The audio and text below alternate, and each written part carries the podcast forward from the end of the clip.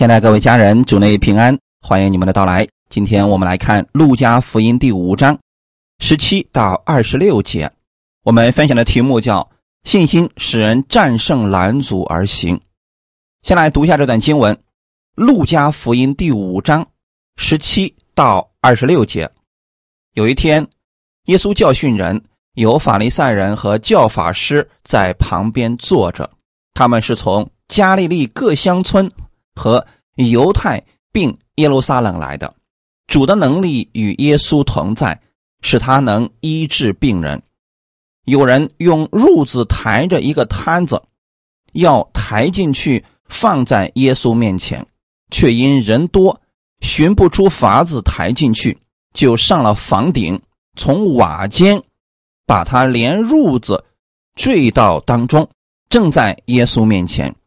耶稣见他们的信心，就对摊子说：“你的罪赦了。”文士和法利赛人就议论说：“这说健忘话的是谁？除了神以外，谁能赦罪呢？”耶稣知道他们所议论的，就说：“你们心里议论的是什么呢？或说你的罪赦了，或说你起来行走，哪一样容易呢？”但要叫你们知道，人子在地上有赦罪的权柄，就对摊子说：“我吩咐你起来，拿你的褥子回家去吧。”那人当众人面前立刻起来，拿着他所躺卧的褥子回家去，归荣耀与神。众人都惊奇，也归荣耀与神，并且满心惧怕，说。我们今日看见非常的事了。我们一起先来做一个祷告，天父感谢赞美你，感谢你开始我们新的一周的生活。我们愿意先来到你面前领受你的信心。我们知道在生活当中我们会遇到一些拦阻，但你的信心可以使我战胜这些问题，继续前行，因为你赐给我的力量足以战胜。我所遇到的各样问题，今天借着这样的话语，赐给我当下所需要的启示，加给我力量，让我在这话语当中得着供应。奉主耶稣的名祷告，阿门。我们的题目叫“信心使人战胜拦阻而行”。在这个世界上，人会遇到很多的问题拦阻。当这个问题足够大的时候，很多人就没有了信心，甚至灰心软弱，不再前行，因为没有力量了。但如果说，即便是问题很大，他里面有信心，他就会充满力量，战胜拦阻，继续前行。哈利路亚！所以，不管你。当下遇到了什么问题？我鼓励你来到耶稣面前，领受他的话语，你就会得着信心。当你从耶稣那儿得着了信心，无论你遇到了什么拦阻，你都会继续前行。同样的，也没有什么能使你不能到耶稣面前来。寻求他的供应。就拿今天我们所讲的这段来讲，有一天耶稣教训人，这是说耶稣正在讲道，下面有很多的人。作为一个讲道的人，如果下面的听众非常多，这是值得高兴的事呢，还是不高兴的事情呢？有人说，那当然是高兴的事情了。太好了，看到这么多人愿意听我的讲道，我心里也非常的开心呢。如果人非常的多，但只是听听而已，甚至说对你所讲的道评头论足，你还觉得这是好事吗？如果这些人只是觉得挺热闹的，过来听一听，你的内心又如何呢？你知道，好些人跟随耶稣，只是觉得耶稣讲的这些故事很有意思，更有甚者，就是当做评书一样解个闷儿。还有呢，为了吃饼得饱，看耶稣行神迹。如果听你讲道的人是这样的人，根本不入心，你还高兴吗？那么还有另外一种情况，就是可能人数并不多，但是每个来的人都是渴慕而来。作为你更愿意服侍哪个群体呢？耶稣在以色列人面前讲道，每一次后面都有无数的追随者，但实际上，大多数的人都是为吃饼得饱。这些人中的大多数人，并没有把耶稣的话语领受到心里，也就是说，他们内心并没有信心。虽然有时候他们嘴上也说：“哎呀，讲的真好。”内心却没有真实的领受。就是这群人对耶稣高喊：“和撒那，奉主名来的是。”值得称颂的，同样也是这群人被祭司长、文士、法利赛人蛊惑之后，对耶稣说：“钉死他，钉死他！我们的王只有凯撒。”耶稣为他们付出了那么多，最后还是这群人要钉死他。有没有想过呢？如果我们的服饰没有信心，我们遇到这种情况，一般来说。就跌倒了，再也起不来了，因为你看不到希望了。我们继续看十七节。有一天，耶稣教训人，有法利赛人和教法师在旁边坐着，他们是从加利利各乡村和犹太并耶路撒冷来的。咱们今天要重点看这个摊子，他想来到耶稣面前。可是因为听耶稣讲道的人实在是太多了，他进不去。可是，在耶稣讲道的地方最好的位置，有法利赛人和教法师坐在那里。为什么他们可以坐在最好的位置呢？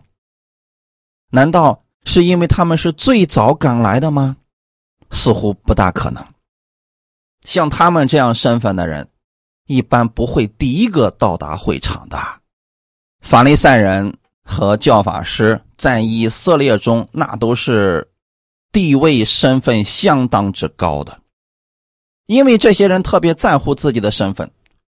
这样领导级别的人物，不迟到就算很不错了，但一般不会。很早到达会场，为什么呢？因为早去了没有人，他没有观众，所以这些人一般都在大家都到了，嗯，他过去。这个时候呢，万众瞩目，才能更显得自己尊贵呀。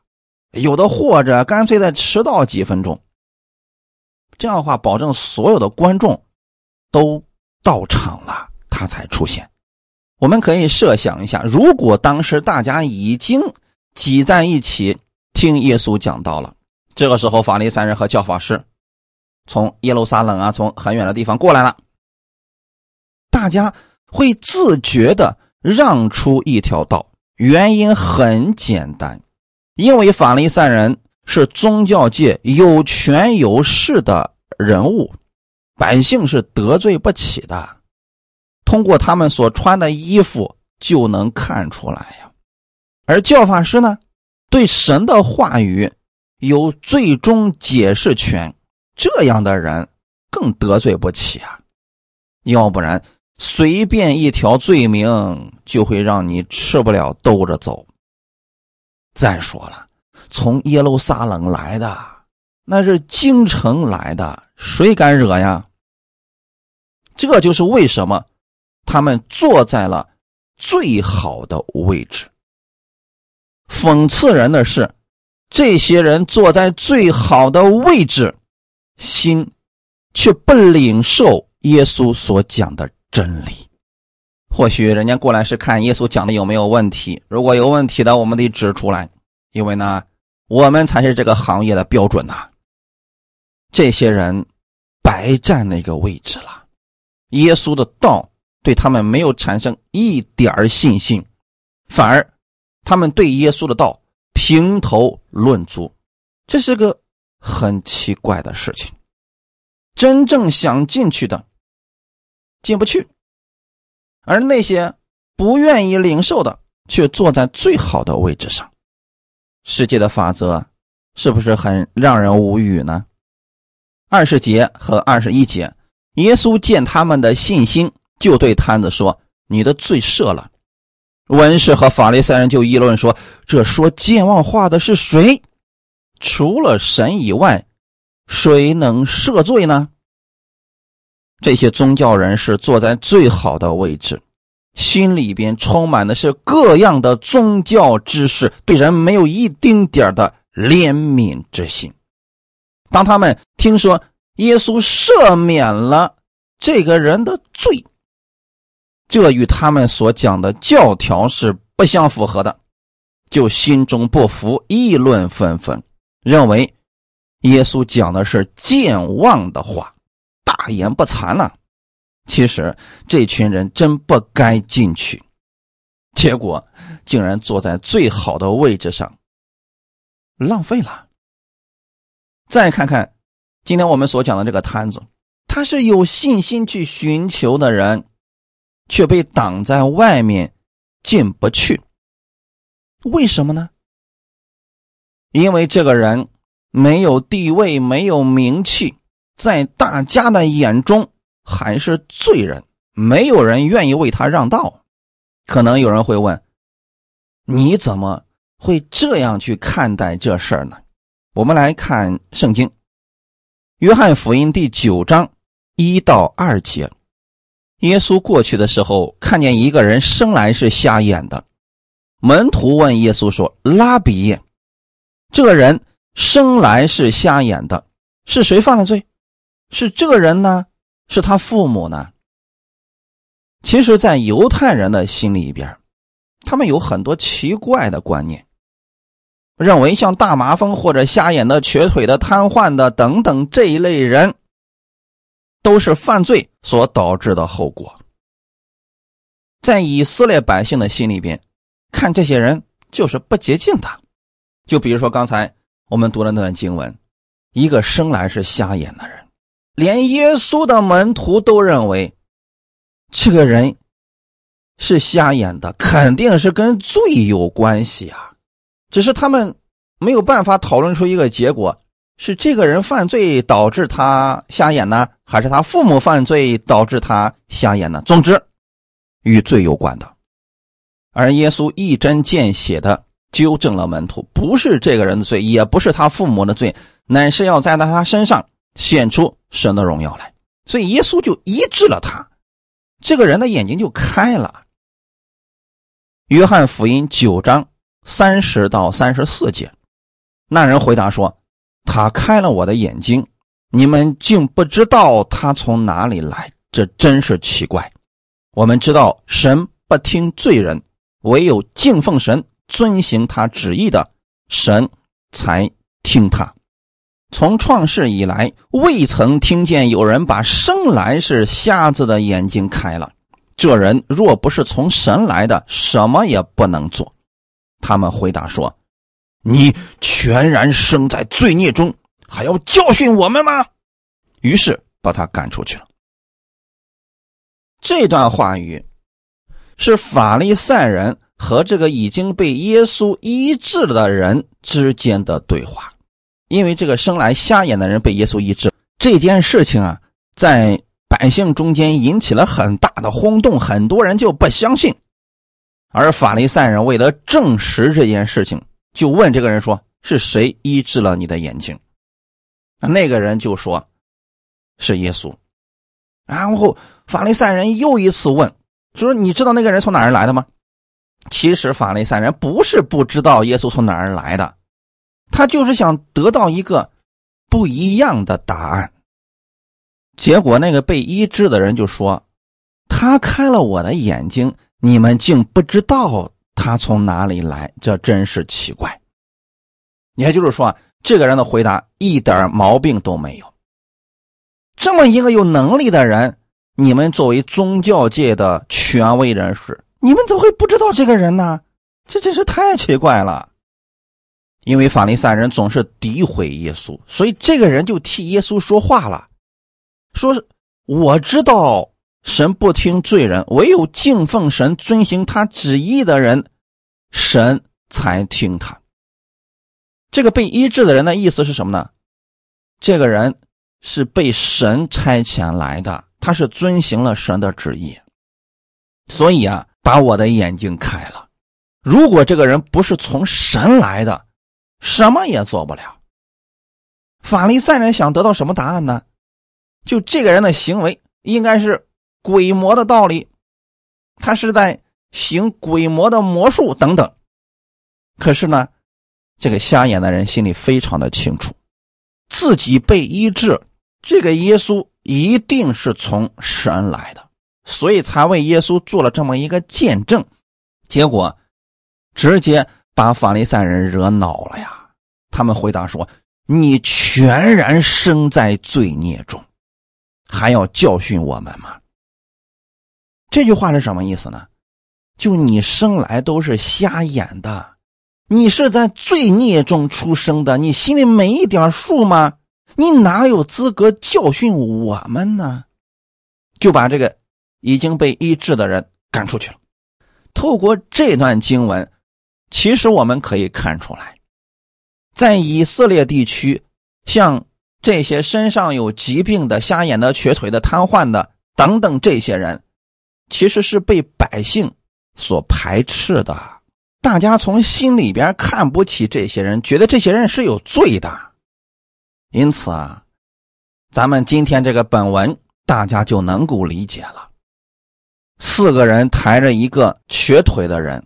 大家根本不会给这样的人让道，因为是有罪的，他不配进去。大家不可能给他让一条路的。其实更多的时候还会挖苦他们，意思是像你们这样有罪的人来这儿干什么呀？心里边是蔑视这群人的。从这里我们看出来了，以色列百姓的心里边其实没有爱，他们。没有接纳这群有问题的人，那为什么百姓会有这样的思维呢？跟他们所听的道是有关系的，因为文士教法师就是这样教导百姓的，百姓们也就如此相信了。今天是不是也有人在讲类似的道呢？认为信徒遇到了不好的事情都是犯罪所导致的，比如说。信徒得了绝症，或者说出了意外，牧师就会讲，这都是因为你犯罪远离神所导致的结果。很多地方天天讲信徒是罪人，罪人中的罪魁呀，似乎在神的眼中，信徒就一点好处都没有，连灰尘都不如，毫无尊严。但事实并不是这样，耶稣在十字架上已经把我们的罪价还清了，他流出宝血，就使我们所有的罪都被赦免了。我们在神的眼中是宝贝，是他所爱的，我们随时可以求告我们的主。可正是因为错误的教导。让很多人觉得自己不配来到耶稣的面前，甚至于说，有些人想去寻求耶稣，也被一些所谓的教法师阻挡，无法相见。弟兄姊妹，我真愿意你们把罪得赦免、因信称义这样的真理牢记在心里。如果这样的真理没记住，信心就极容易被人摇动。别人说几句难听的，说一些定罪你的话，你就容易软弱、生气、愤怒等等。只有你知道了你在神眼中真实的样式，你才不会定罪你自己，更不会在乎这些人所说的错误的话了。也许这个摊子被人嫌弃，但他始终没有放弃。你们不是不让我进去吗？他应该是央求他四个朋友，你们今天一定想办法把我。运到耶稣的面前，这条路不通，再换别的路。这个摊子对耶稣有信心，正是这份信心使他战胜拦阻，继续前行。在他四个朋友的努力下，终于来到了耶稣跟前，而耶稣也知道这个人的信心，所以对他所说的第一句话就是。二十节，耶稣见他们的信心，就对摊子说：“你的罪赦了。”这是耶稣对摊子和他四个朋友信心的肯定。就算周围的人恶意重伤他们，但耶稣却接纳了他们，让他们的信心再次被提升，可以领受完全的医治。二十四节下半节到二十五节的内容，就对摊子说：“我吩咐你起来，拿你的褥子回家去吧。”那人当众人面前立刻起来，拿着他所躺卧的褥子回家去，归荣耀与神。阿门。我们在耶稣的身上看到了神的爱、怜悯、接纳。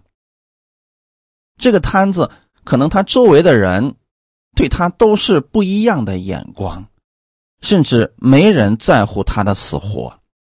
但是当他来到耶稣面前的时候，他内心感受到了从神而来的爱。因此，耶稣说：“我吩咐你起来，拿你的褥子回家去吧。”他里面立刻信心充满了。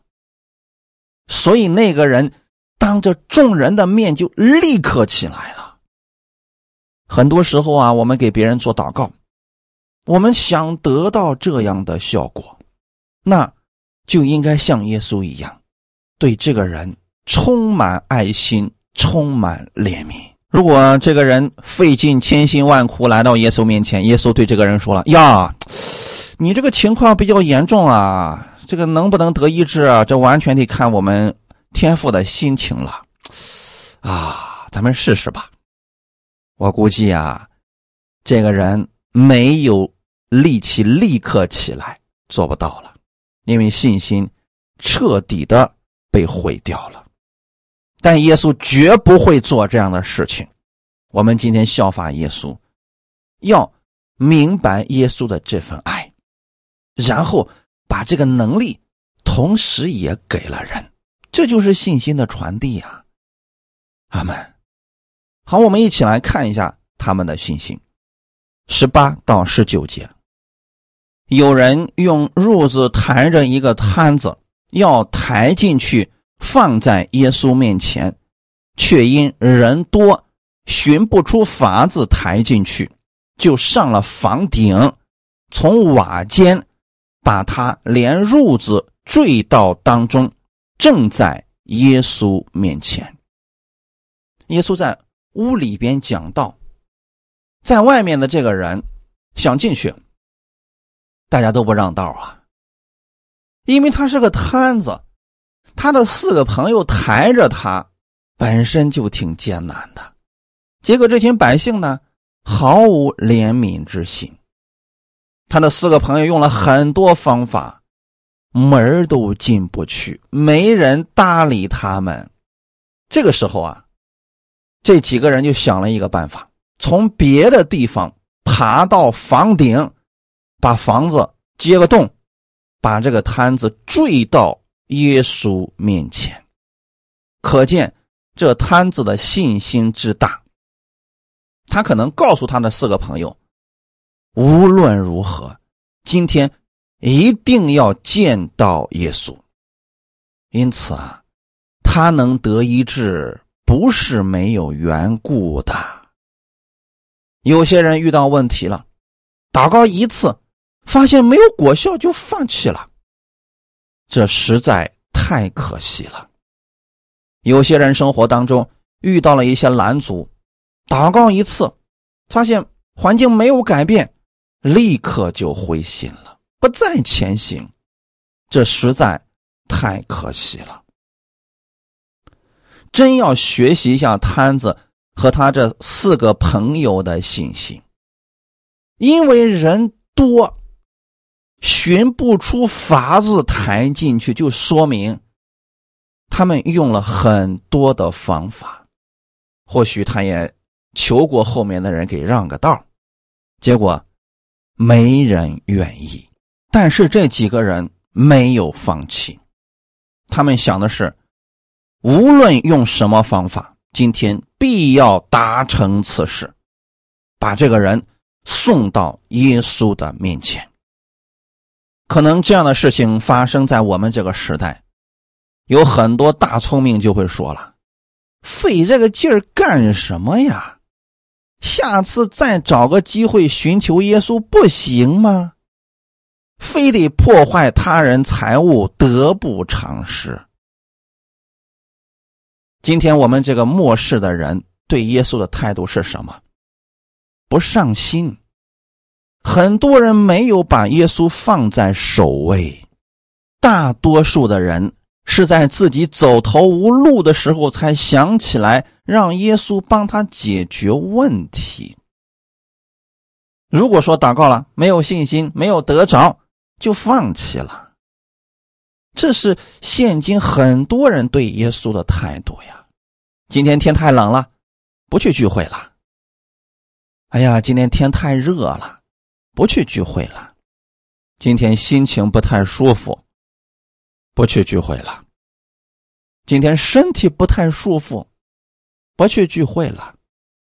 反正少去一次也没什么呀，下周再接着听。不就可以了吗？再说了，网上随时都可以找到讲道的人，问题不大。这个牧师讲的不合我的口味，我得换一个。等等，和我们今天所讲的这个摊子的信心比较起来，差别太大了。真搞不懂这些人到底在寻找什么呢？马太福音。十一章七到十节，他们走的时候，耶稣就对众人讲论约翰说：“你们从前出到旷野是要看什么呢？要看风吹动的芦苇吗？你们出去到底是要看什么？要看穿细软衣服的人吗？那穿细软衣服的人是在王宫里。你们出去。”究竟是为什么？要看先知吗？我告诉你们，是的，他比先知大多了。经上记着说：“我要差遣我的使者在你面前预备道路。”所说的就是这个人。阿门。就如同今天很多人跟随耶稣一样，过去这群百姓也是这样追随世袭约翰的。所以耶稣就问。众人，你们从前到旷野里边是要看什么呢？意思是旷野当中啊，什么都没有。那你们都跑那个地方去干什么呢？要看风吹动的芦苇吗？其实这是一个反问：谁没事干？那么多人乌泱乌泱的去看风吹动的芦苇呢？那百姓到底去施洗约翰约翰那儿干什么呢？寻求真理，接受洗礼。施洗约翰也告诉百姓们，在我以后来的那一位，他会用圣灵与火给你们施洗。感谢主，已经讲的非常的清楚了。可是事实上，大多数的人去旷野当中，真是看热闹的，就想看看施洗约翰到底在那里干什么，这么吸引人。咱们国人不是也特别喜欢扎堆儿吗？看一个地方排着很长的队，就觉得那个东西一定是好的。耶稣又问这群百姓说：“你们到底去旷野看什么呢？看穿细软衣服的人吗？”意思是，施许约翰人长得并不帅，衣服穿的也不是名牌的。那你们到底去干什么呢？要看先知吗？百姓们寻求先知一定是有目的的，是要听神的话才对呀。可是呢，大多数的以色列百姓只是看热闹，就如同跟随耶稣的这些百姓一样。有些人为了吃饼得饱，有些人为了看个神迹，有些人觉得哎呀，耶稣讲的很让人觉得稀奇。啊，我愿意听他讲道，但是究竟有几个人把耶稣的道放进心里，常常去思想呢？我们在圣经上经常会看到很多人为了见着耶稣，费了很多的努力。现今在末后的时代，人们能听到真道的机会实在太多了，而人们的信心却减少了。真的值得我们去深思的。有人说了：“哎呀，去聚会实在是太难了，有很多事情都成为了我的拦阻，家庭里里面的事情啊，工作上的事其实，你若是对耶稣有信心，你相信耶稣给你智慧，能让你轻松的解决这些难题，你一定会腾出时间去寻求耶稣。这个信心也会使你战胜各种拦阻。”来到他的面前，除非你心里面觉得啊，耶稣就是备胎嘛，就实在是其他的轮子出问题了，才想起来备胎，这就麻烦了。等你真正有问题了，那个时候你想用尽你全部的信心去获取力量，你发现得着的依然非常的少。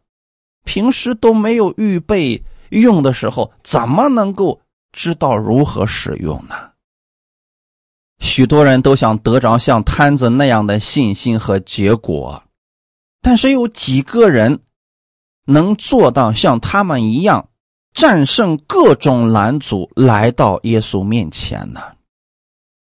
其实跟随耶稣的人很多，得医治的还是少数啊。为什么会这样？是耶稣不愿意医治他们吗？不是，大多数的人。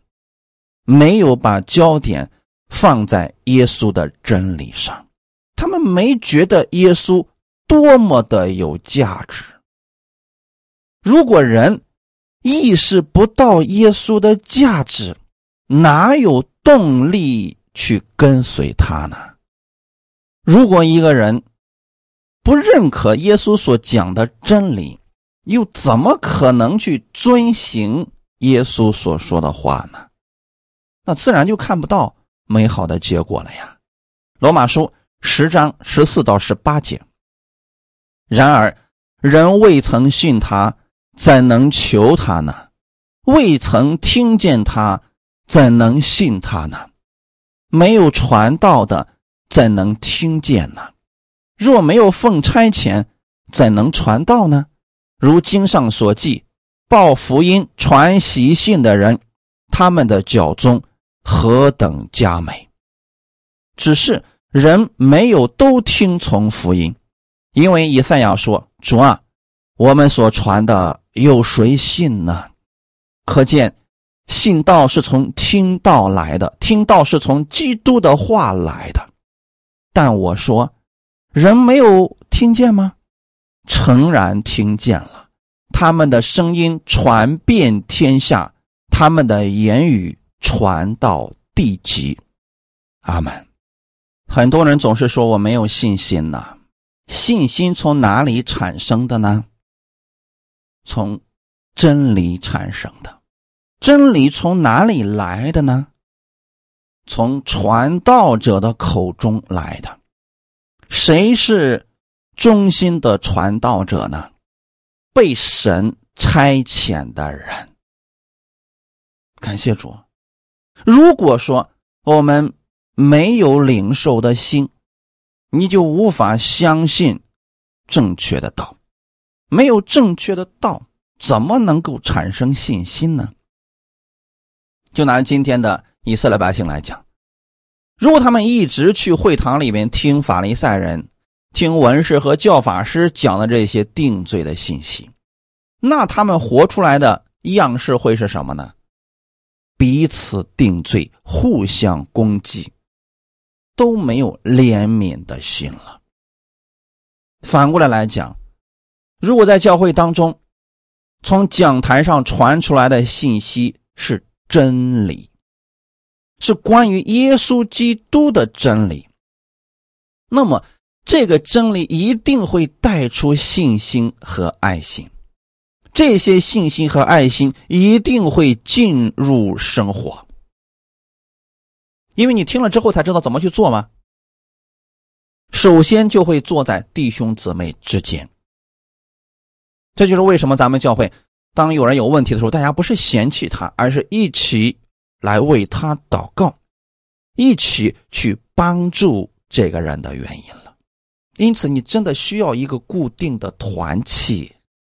不要今天追随这个牧长，明天追随那个牧长，这个没有多大的作用的。因为你要寻求的是谁呢？是耶稣，而不是某个有名的人。唯有耶稣能解决你的所有问题啊！不管你听谁的讲道，如果说你在其中看见耶稣，领受了，这就会变成你的信心了。哈利路亚！以赛亚在传道的时候感到很无奈，说：“主啊，我们所传的有谁信呢？”那个时候当然是面对以色列百姓了。可惜啊，他们都不信了。以色列百姓不信，是因为他们自己觉得自己比较聪明，所以偏行己路了。末后的时候啊。很多自以为聪明的信徒也会像以赛亚那个时代的信徒一样，忽略基督的话语，变得很浮躁，总是想去追求那个快速的得到结果的。弟兄姊妹，生命的成长哪有捷径呀？只有你不断的去默想神的话语，这些话语才能成为力量。增加你的信心啊！这个摊子也应该是从别人的口中听说了耶稣的事情。他听到别人议论的耶稣非常的有能力，因为他自己不能行走，所以可能就在他的心里边反复的去思想别人口中所说的这么好的一个耶稣，这么有能力的耶稣，我什么时候？能够见到他呀！当他听说耶稣在一个地方讲道的时候，他应该就拜托了他的四个朋友。不论你们用什么方法，今天一定要把我送到耶稣面前。他应该是拜托他这四位朋友，在这个摊子的心里边，他认定了。只要我到耶稣那里，我必然得医治。哈利路亚！他应该早就听说了关于耶稣的事情，只是一直没有机会。今天机会来了，他不可能错过，或者说等到下一次了。这就是这个人的信心，虽然他真的很难。当他的四个朋友把他抬到耶稣讲到了那个房子的门口的时候，发现人满为患了，门口都被堵死了，过不去了。这个时候怎么办呢？难道放弃吗？已经到门口了。如果说从人情的角度来讲，他这四个朋友已经仁至义尽了，啊，抬着他到这个地方很不错了。现在进不去，那也不能怪这四个人呐，大家都不让道啊。那怎么办呢？难道这个摊子就此就放手了，或者埋怨什么？他没有，用了很多方法，发现没有果效。这五个人应该在一起想办法了，说还有没有别的方法？我想这几个人应该是看了看周围的环境，说现在要想进去，只有一个办法了，那就是咱们上到耶稣讲到了那个房顶上，把房子上的瓦揭开，我们把你从那个地方坠下去，你就可以到耶稣的面前。这方法多难呀！那得付出多大的代价呀！可是，这个摊子还是同意了。弟兄姊妹，有没有想过呀？他是一个摊子呀。此时，他要相信他这四个朋友啊。大家想想，如果四个人谈了一个摊子在房顶，有一个人失手了，他就挂了。从房子上掉下来，那还有活命的机会吗？这是风险极大的一个选择，但是没有什么能够拦阻他来到耶稣的面前。他这四个朋友真的非常讲义气了。如果是花钱雇的，这多危险的活呀！是不是？万一出个人命，完了都没人愿意帮忙的。这些年。我细心的观察，我真的发现了，有很多人从极远的地方来，来到我们的教会听我们的讲道，结果他们得着了。很多人就在听到的过程当中，身上的疾病瞬间消失了。这是为什么呢？因为他们也是拥有了像摊子一样的信心。我相信他们也是。放弃了很多，不顾一切的来寻求真理。虽然有的人很远，也花费了很多的时间，但他们得着了，因为他们有这样寻求的心，所以他们就得着了。反而是离得很近的、很熟悉的有些人的事情，却一直得不到解决，信心一直都没有，因为太容易了。一开始我们提到了。法雷赛人和教法师为什么他们没有信心呢？因为他们无论到哪儿去，别人都得给他让道，他就是最尊贵的那一位。你让这样的人如何谦卑下来去听耶稣讲道呢？在他们心里面，他们认为我的道才是标准呢，我是过来检验你耶稣讲的到底正确不正确的。这样的人。如何能得着呢？因此啊，我们寻求耶稣，不要带着过去固有的思维。每一次来寻求耶稣，你要倒空你自己，就像是婴儿寻找奶一样，一切都是空的，里边是饥饿的，你就一定会得着了。这个摊子如愿以偿的来到了耶稣的面前。耶稣对他说：“拿起你的褥子，回家去吧。”那这个人就站起来了，在所有的其他的百姓面前，这个人站起来了。然后呢，这个人归荣耀于神。很有意思，他一直都知道自己在寻求谁。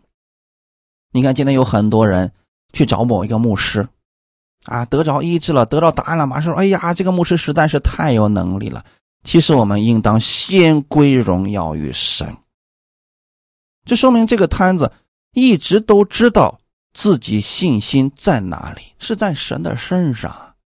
我们今天应当把我们所有的信心放在耶稣的身上，因为这个摊子他站起来之后归荣耀与神，众人都惊奇了。为什么惊奇呢？因为看见了不一样的事情。那大家有没有想过，这个摊子去寻找耶稣的时候，他觉得这个事情很意外吗？没有，因为在他没有到耶稣跟前的时候，他就知道自己一定会得着啦。这正是我们寻求耶稣时该有的信心。就是只要我找着耶稣，只要我这个事情交给耶稣了，我相信他一定会把最好的赐给我，我不再怀疑了。这就是你已经得着了。有人说我这样祷告了，可是我心里边还是怀疑，那就继续听到，继续读经，继续祷告，直到你这里边没有这个怀疑了。当你看到那个结果的时候，你心中就感谢神了。刚刚有一个姊妹给我发了她的一个见证，她的二零二二年，她写下了她一年的目标。因为我们在年初的时候就让大家养成这个习惯，一定要把你今年想完成的目标记录下来。你不要说啊，我记在心里面，一定要写下来。找一个本子写下来，然后为这个事情祷告。而这个姊妹呢，写了几条，其中有一条是，二零二二年能够怀孕生一个儿子。弟兄姊妹，其实知道能够写出这个目标的人，说明他对这个事情期待很大。有很多人想得孩子很难。刚刚他给我发来信息，告诉我说，神。已经成就了我的这个祷告了，啊，其实，在去年的时候我就已经怀孕了，现在孩子出生了，果然是儿子，他心里边对神非常的感恩。其他几条呢，啊，我就不在这儿讲了，因为咱们时间有限。我这样告诉大家，是让你们也带着信心持续前行，就算前面有拦阻。你依然要相信，神是无所不能的。大家有没有想过，为什么这个摊子他不去找大祭司呢？他为什么不去找文士和教法师呢？因为他早就知道，去找这些人会是什么结果。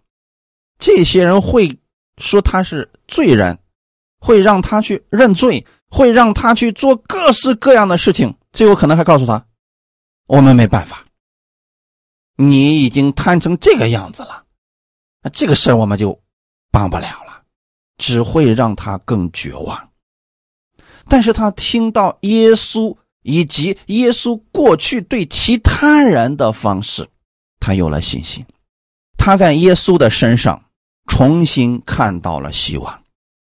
我真的期待。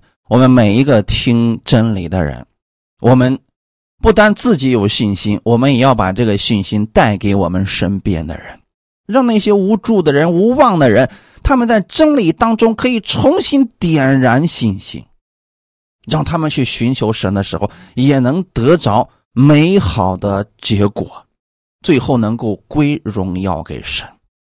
因为这个摊子呢，他归荣耀给神，因为他被医治了吗？众人看到这个事情之后啊，也归荣耀于神，但是众人心里面却是惧怕的，很奇怪吧？因为他们见这样的事情太少了。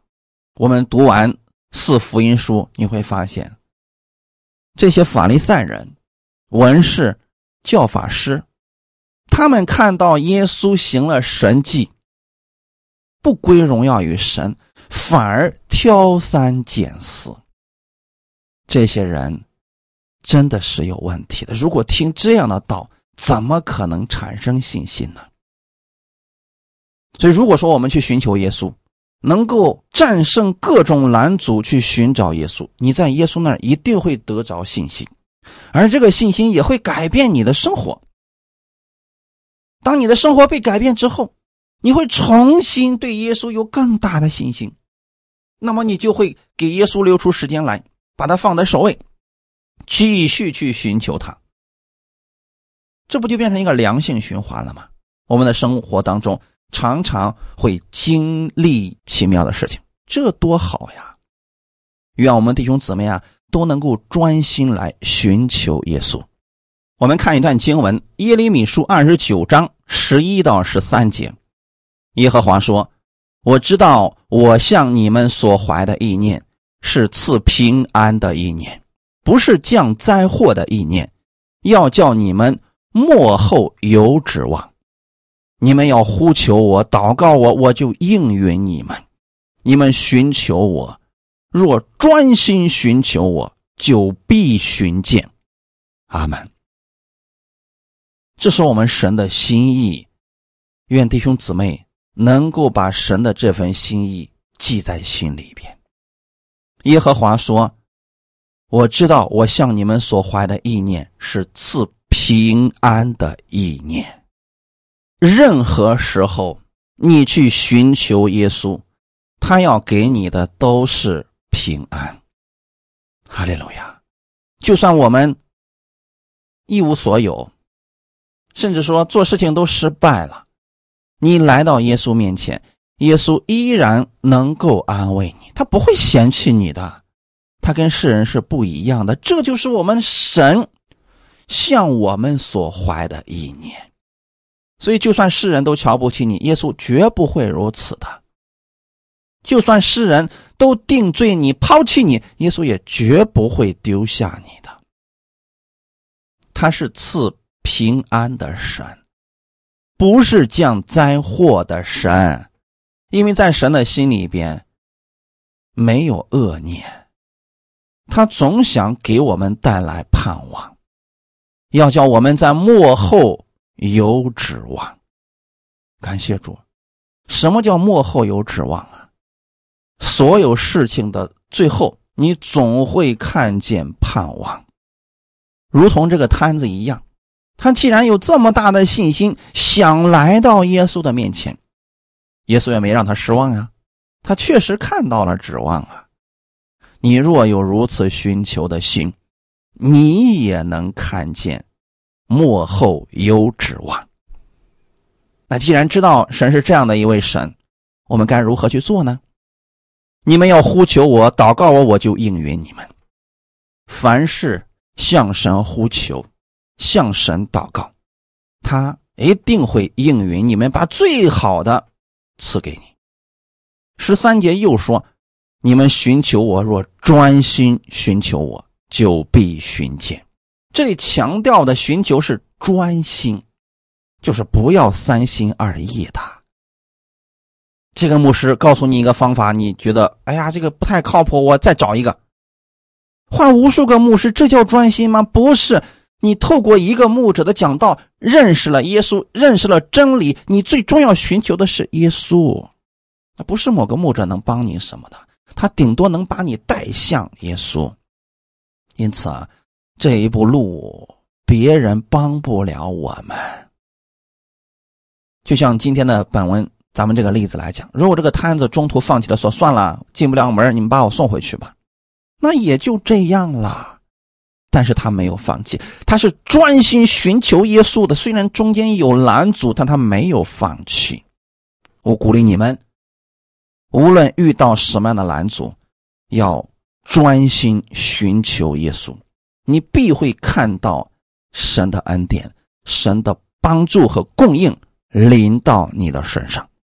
感谢主，愿今天的话语给你带来一些帮助。我们一起来祷告。天父，我们感谢赞美你，感谢你借着今天的话语赐给我们信心和力量，让我们透过这样的话语坚定我们对神的依靠。我们知道你是爱我们的，我们知道你不会丢弃我们，无论在这个世界上发生了什么样的事情，你永不丢弃我。你就是我信心的开始和信心的结束。谢谢你把这样的话语赐给我，让我坚定信心，依靠你，跟随你。新的一周开始了，无论我遇到什么事情，我相信圣灵与我同在，他会帮助我，使我想起真理，并且有力量依靠真理而行。没有任何人可以拦阻我寻求你。感谢赞美你。请把这样的心放在我的里面，我愿意在这一周当中跟随你，听从你的话语而行。我期待好事发生在我的身上，一切荣耀都归给你。奉主耶稣的名祷告，阿门。